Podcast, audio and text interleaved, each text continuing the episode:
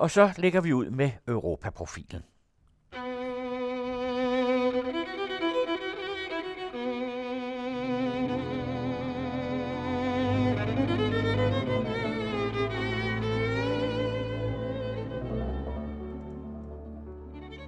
Der er ikke social samhørighed i Ungarn.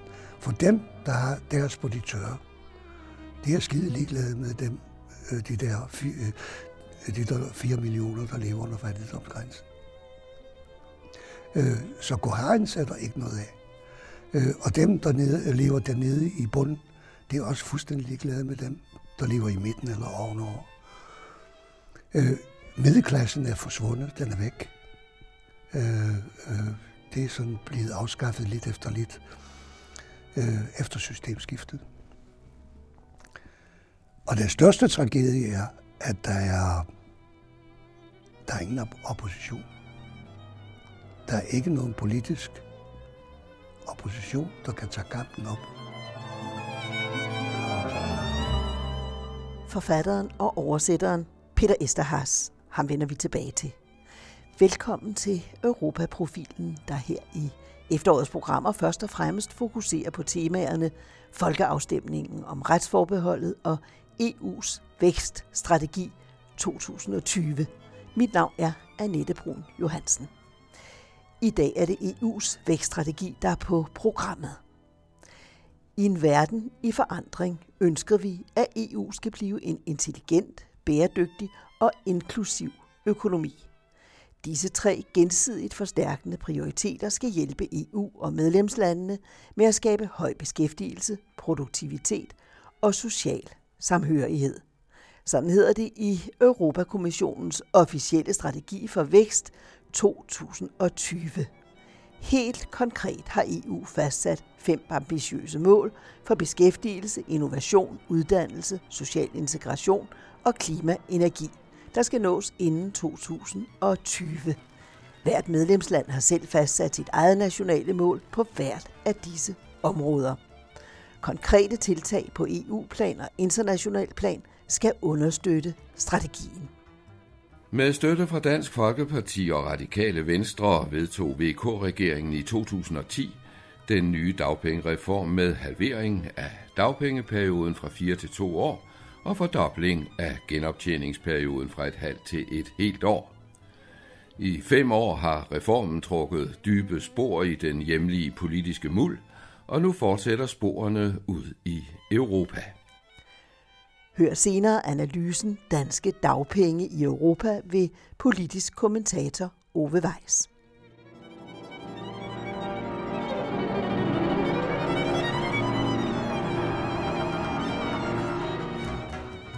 Men først til Ungarn og EU's vækststrategi, som den implementeres eller måske ikke implementeres her.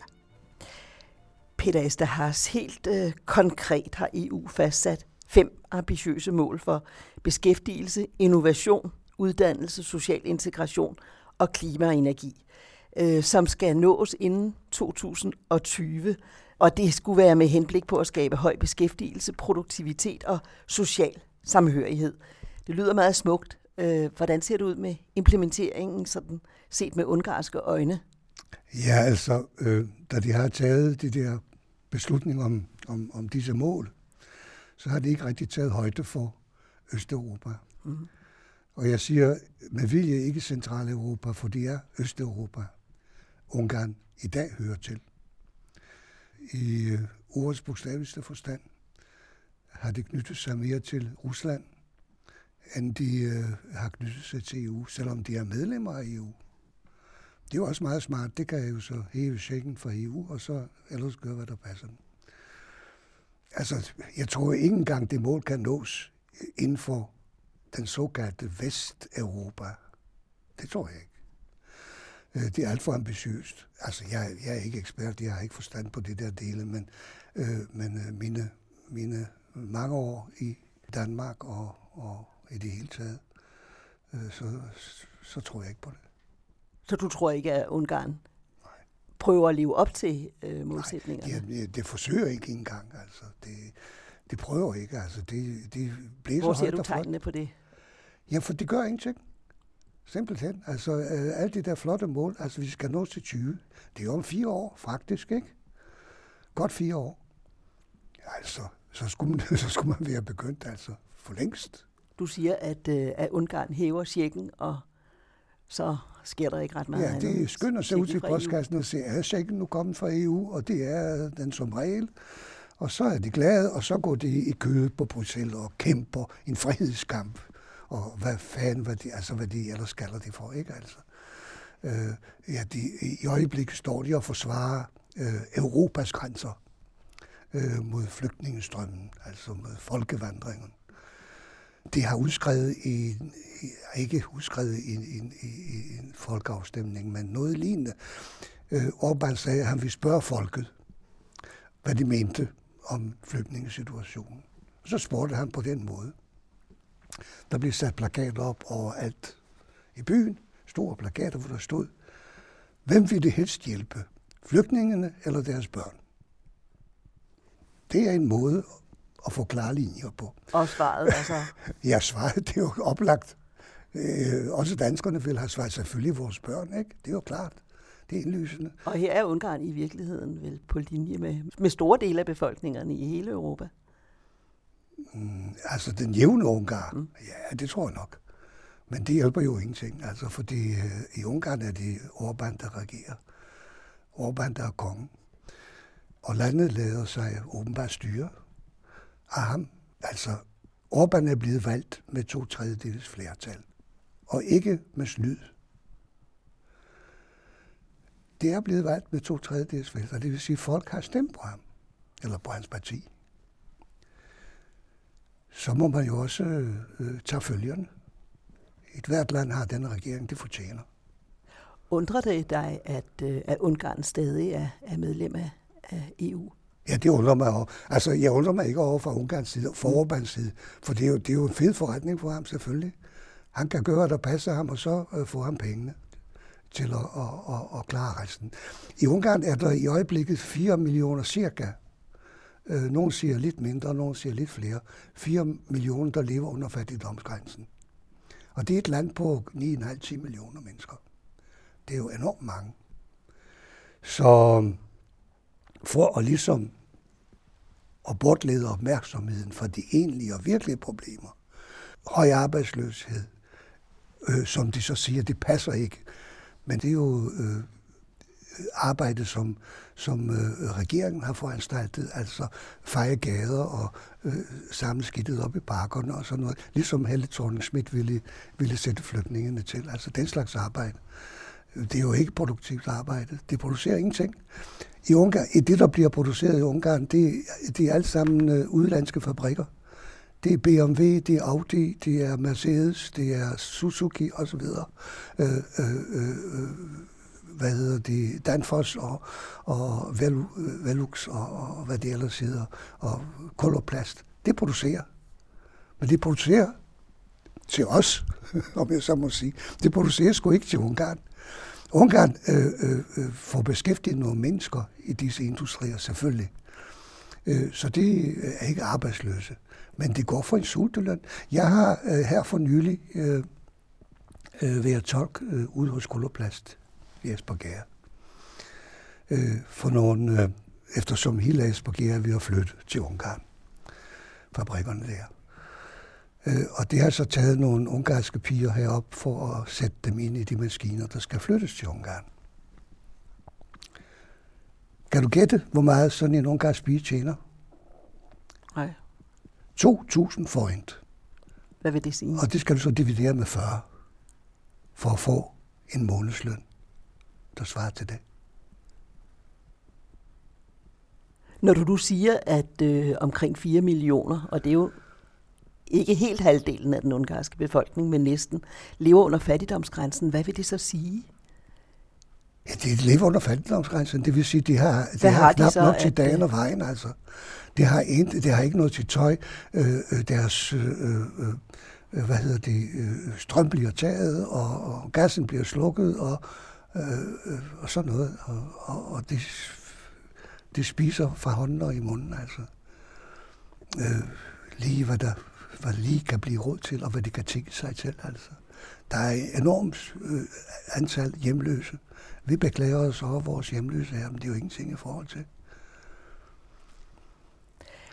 Når nu udenlandske virksomheder, som for eksempel Coloplast, du lige har nævnt, rykker til Ungarn og får produceret i Ungarn, er det så fordi arbejdskraften er så billig? Jamen altså, det er jo klart. Er der så ikke en slags dobbeltmoral? Altså jeg sagde lige før, sagde 2.000 for en, det passer jo ikke. Det er 2.000 kroner om måneden. Men altså, hvad er 2.000 kroner? Selv i Ungarn er det ingenting, altså. For det skal du så danne med 40, eller gange med 40, for det står sådan cirka i forhold til hinanden for 100 kroner. Det vil sige 80.000 for en. Det kan du hverken døre eller leve for. Det der piger, de bor på værelse. De har ikke råd til et hjem. De har ikke råd til noget. Der er nogle af dem, der aldrig har været ude at flyve. De fløj første gang nu her til København for at lære de maskiner at kende. Men de livsvilkår, kan de ikke mobilisere en befolkning politisk? Jo, det kan de før eller senere. Det gjorde de også i 56, og det er også den eneste udvej, jeg kan se. Det er, at folket rejser sig og så afskaffer den lille Mussolini der. Hvis vi så dykker ned i de ord, der bliver nævnt her, altså høj beskæftigelse, produktivitet, social samhørighed, ja. Det er altså begreber, som du ikke kan forbinde med. Du kan finde dem i ordbogen, men heller ikke andre steder. Altså. Der er ikke social samhørighed i Ungarn. For dem, der har deres på de tørre, det er skide ligeglade med dem, de der 4 millioner, der lever under fattigdomsgrænsen. Så Goharen sætter ikke noget af. Og dem, der lever dernede i bunden, det er også fuldstændig ligeglade med dem, der lever i midten eller ovenover. Middelklassen er forsvundet, den er væk. Det er sådan blevet afskaffet lidt, efter systemskiftet. Og den største tragedie er, at der er ingen opposition. Der er ikke nogen politisk opposition, der kan tage kampen op mod Fides og mod Jobbik, som er endnu værre, hvis det overhovedet er muligt. Altså. Nu er det altså efterhånden blevet sådan lidt salonfæge, de der Jobbikker. Nu svogler det ikke så meget, som det gjorde i begyndelsen. For nu kan de mærke, at magtens time er ved at komme. Fordi de regner med, at Orbán nok ikke vil få 2/3 flertal ved næste valg. Og så har han nødt til at støtte sig til Jobbik. Det er en helt simpel logik. Og hvad sker der så? Og så skal det jo en minister.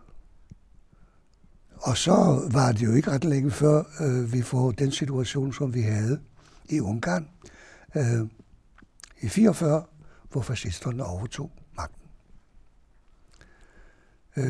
Ikke fordi de overtog magten fra var meget bedre, men det var lidt bedre. Er det sådan, du ser fremtiden for Ungarn? Ja, det ser sådan ud. Med mindre, som sagt, folket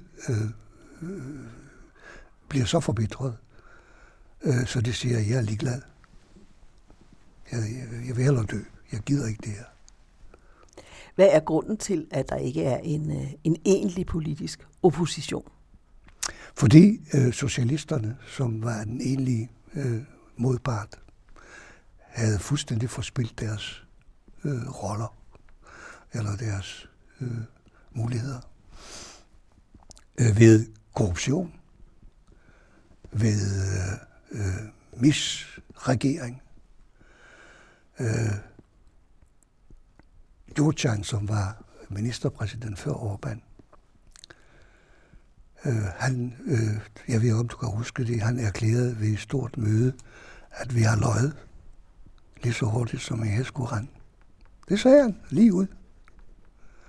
Altså til befolkningen, ikke? Så hvad kan man så vente? Hvad skulle de så stemme på? De der stakkels mennesker, altså selvfølgelig stemmer de på Orbán. Og så har de så fået krem til deres hår. For korruption er ikke blevet mindre, snarere tværtimod. Misbruget af statens midler er ikke blevet mindre. Fattigdommen er ikke blevet mindre. Sådan er det. Hvordan manifesterer korruptionen så? Ja, altså Orbáns familie, ikke han selv, for det er klart, at han skal nok holde fingrene fra den del af fadet. Familie, hans far, sidder på det koncern, som laver motorveje i Ungarn. Med EU-støtte selvfølgelig. Og efter EU's egen opgørelse er det den dyreste motorvej per kilometer, der er bygget nogen steder i Europa. Hvorfor tror du? Er det fordi asfalt er dyrere i Ungarn? Nej, det er det ikke. Det er fordi pengene bliver skummet, altså. Så hvor man andre steder kan bygge, jeg ved ikke, 50 kilometer motorvej, der når man kun 10 i Ungarn, ikke?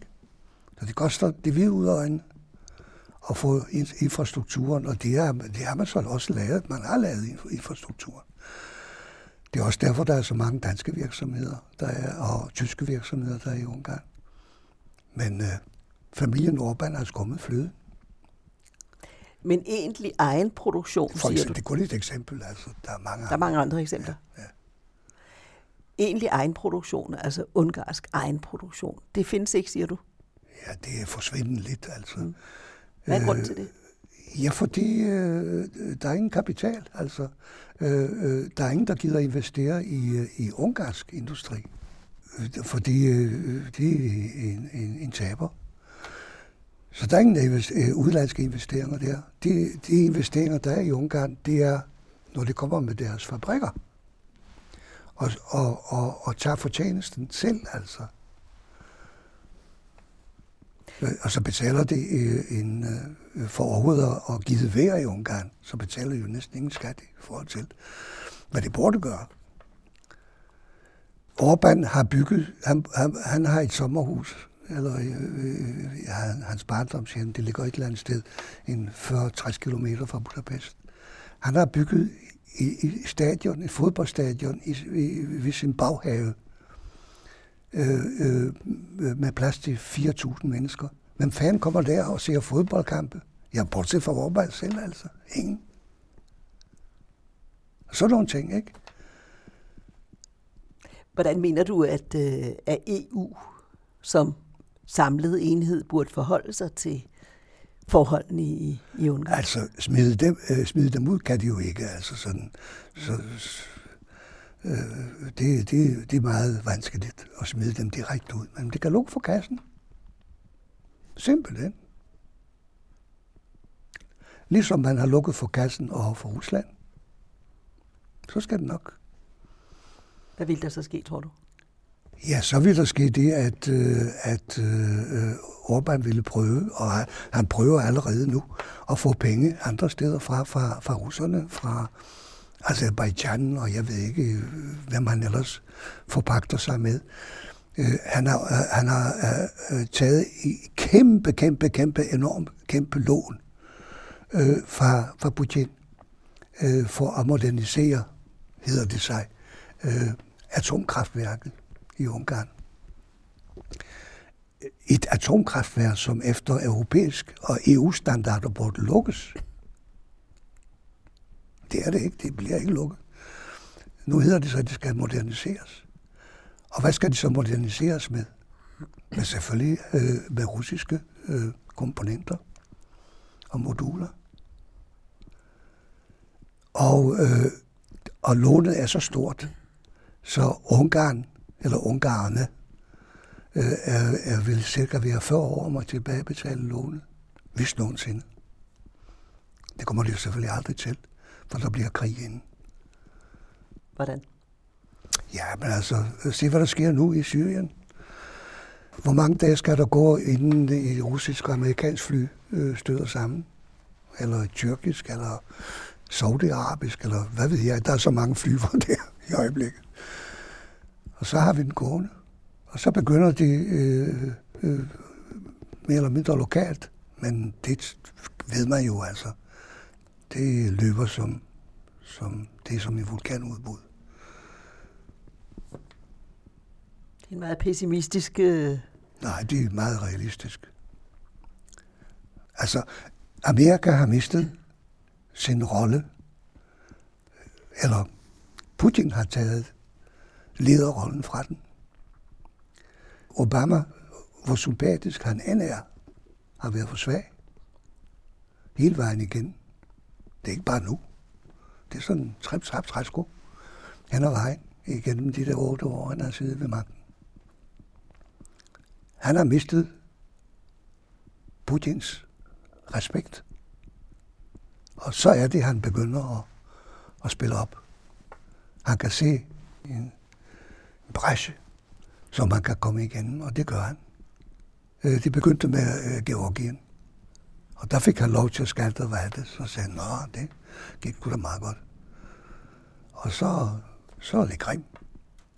Der råbte man også op, og galet op, og handelsboykot, og hvad ved jeg. Men Rusland kan tåle uendelig meget handelsboykot. Det er et folk, der er vant til at gå sulten i seng.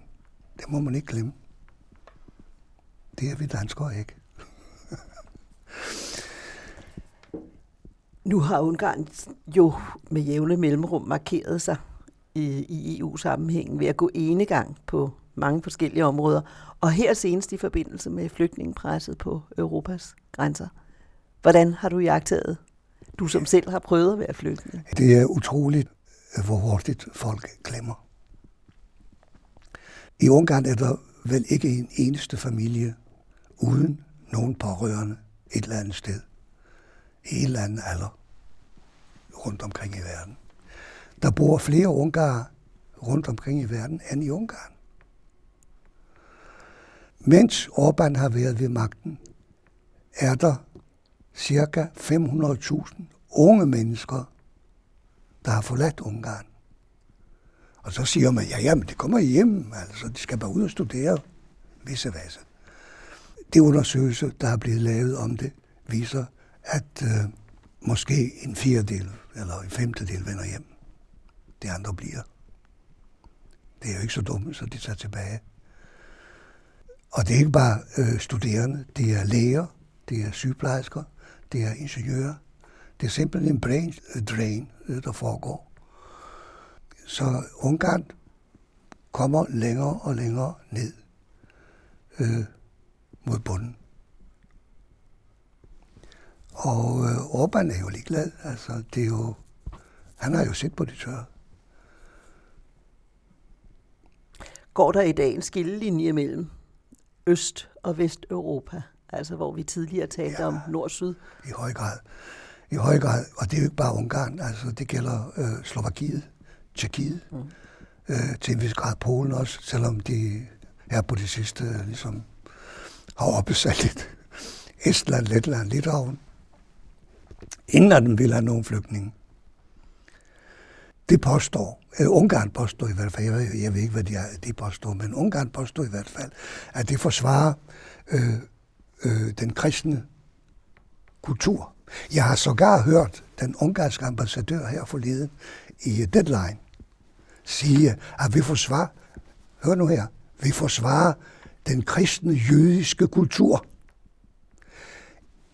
Et parti, som startede med at være antisemitisk. Det er det så droppet i mellemtiden, eller i hvert fald holdt op med at komme med antisemitiske ytringer. Lige pludselig sidder han der og siger, at han forsvarer, eller Ungarn forsvarer, den kristne og jødiske kultur med sit bigtrosegn, altså rundt om grænsen. Først til Serbien, og nu også til mod Kroatien, som er et EU-land. Så han kan ikke engang sige, at det er fordi de ydre grænser. Han postulerede, at Serbien er en ydre grænse, fordi Serbien ikke er medlem af EU. Men Kroatien er sgu. Altså, så hvad nu? I midten af oktober, det er snart om et par dage, så er hegnet mod Kroatien også færdigt.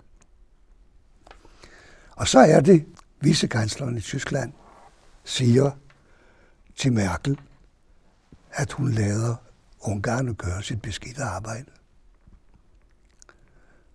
Og det er der jo også noget om. Det må man så på den anden side også sige, ikke? Fordi alle er forarvet og ud af sig selv over, at pigtrådshegn og tåregas mod børn og flygtninge og vandkanoner, hvad ved jeg, og gummistave og peberspray og alt muligt, hvad de har brugt nede ved grænsen til Serbien. Det er de forarvet over. Men gør noget for at virkelig at sætte en stopper for flygtningestrømmen. Det har de jo ikke gjort. Så de har faktisk ladet Ungarn gøre deres beskidte arbejde.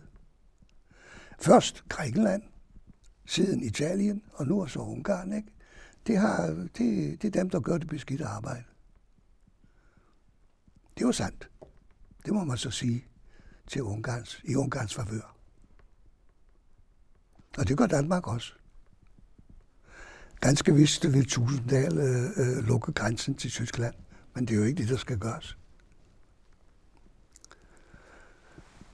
Nu snakker de jo om det der Frontex, der skal styrkes, og der skal etableres en grænsestyrke langs de ydre grænser. Altså. Men den er jo meget lang og stor, den ydre grænse der, til den tredje verden. Så det er jo ikke småpenge, der skal til det. Det opsving, der er i gang i verden og i Europa i øjeblikket, det kan meget hurtigt tage en modsat rettet vending, for det koster simpelthen det hvide øjne at opretholde en grænse. Jeg ved ikke, hvor mange tusind kilometer, men det er mange tusind. Og så en styrke, der skal stå der og forsvare det, og i stedet for at gøre en anden på krigen i Syrien, men det er vi skal ikke have noget klinket der. Alle holder fingrene væk. Altså bortset fra Putin selvfølgelig, han holder ikke fingrene væk. Du hørte forfatteren og oversætteren Peter Esterházy. Beskæftigelsesminister Jørn Neergaard Larsen arbejder på EU's indre linjer for at beskytte særlige nationale velfærdsydelser, ikke mindst det danske dagpengesystem, mod konsekvenserne af arbejdskraftens fri bevægelighed. Samtidig går forhandlingerne om en revision af den kun 5 år gamle dagpengereform i gang. Med den nye S-formand Mette Frederiksens melding om, at hendes parti ikke indgår forlig med Dansk Folkeparti udenom regeringen, er dagpengesagen blevet politisk sprængstof blandt de 4 partier i regeringens parlamentariske grundlag. Sideløbende har EU's Socialfond frem til 2020 afsat 41% af sine midler til at bekæmpe arbejdsløsheden, ikke mindst til hjælp for EU's 12 millioner langtidsledige. Og den nye strategiske investeringsfond, som er kommissionsformand Jean-Claude Junckers store projekt, er i fuld gang med at samle 325 milliarder euro til investering i vækst og beskæftigelse. Ove Weiss analyserer.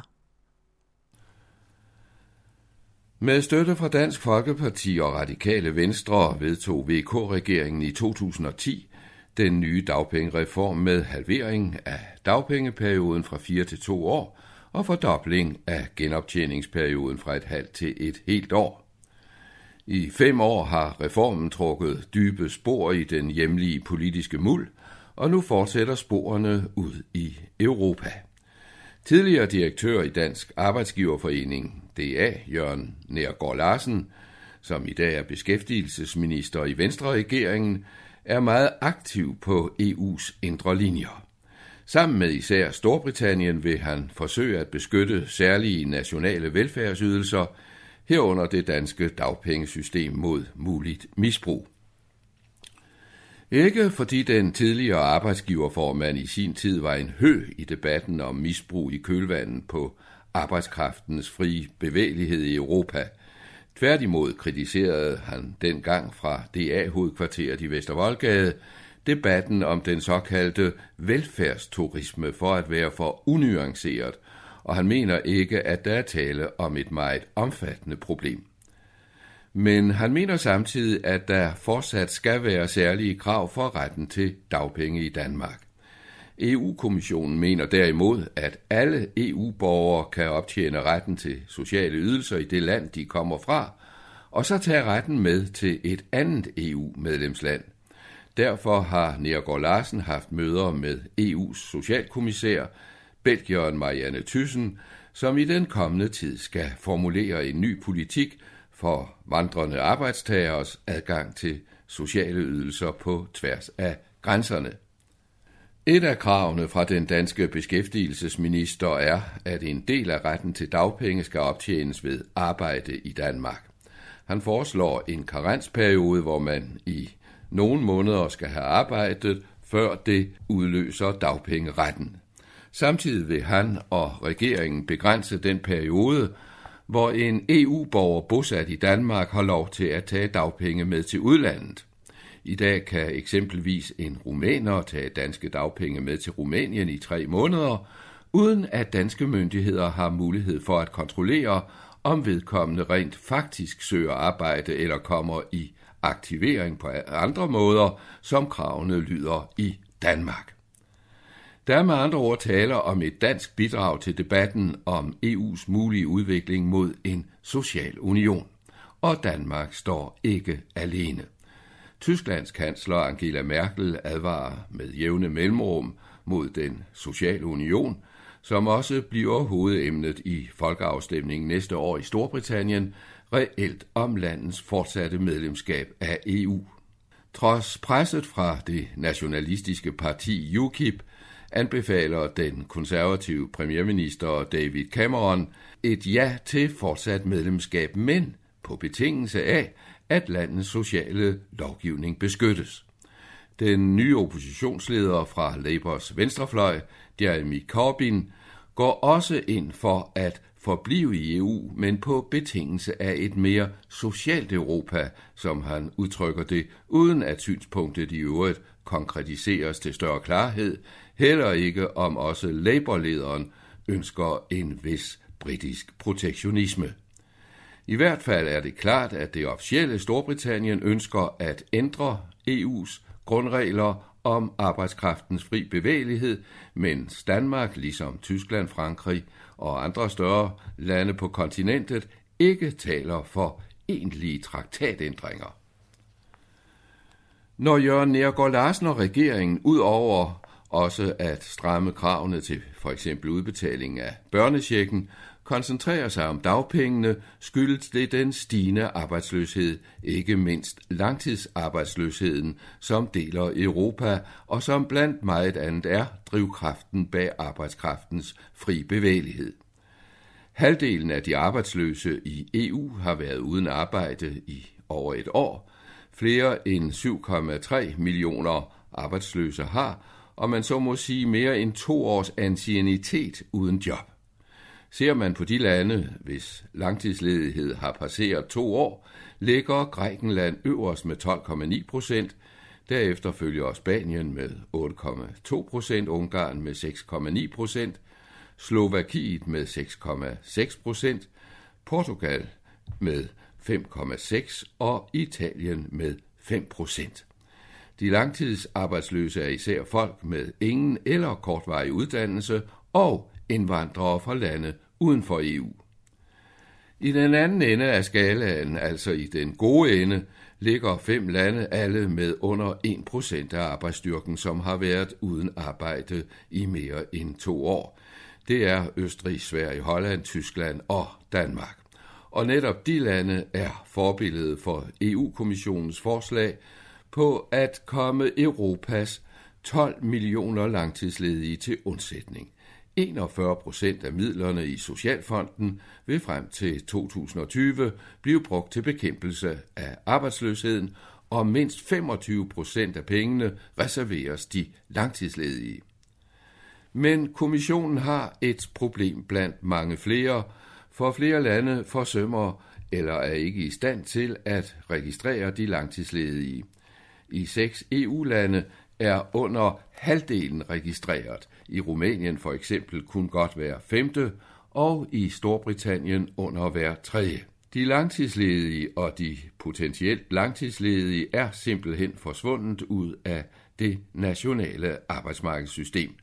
Tendensen forstærkes yderligere af den senere tids voksende flygtningestrømme fra Mellemøsten, hvor landene i vidt omfang er ude af stand til blot at registrere flygtningene ved grænsen.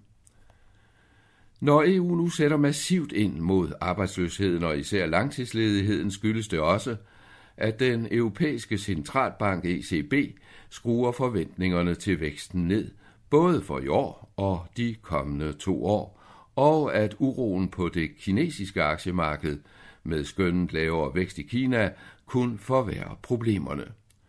Så ud over Socialfondens målrettede indsats for at forbedre de arbejdsløses vilkår, er den særlige fond for strategiske investeringer EFSI, som kommissionsformanden Jean-Claude Juncker for 1 år siden lancerede som sit store projekt for vækst og job, nu for alvor sat på skinner. Målet er at tilføre fonden 325 milliarder euro. EU bidrager med 16 milliarder euro, og den europæiske investeringsbank EIB, som skal administrere fonden, bidrager med 10 milliarder euro. Resten af beløbet skal komme fra private investorer og fra de enkelte EU-lande. Af dem har Polen allerede bidraget med 8 milliarder euro, mens penge er på vej fra Tyskland, Frankrig, Italien, Spanien, Slovakiet og Luxembourg.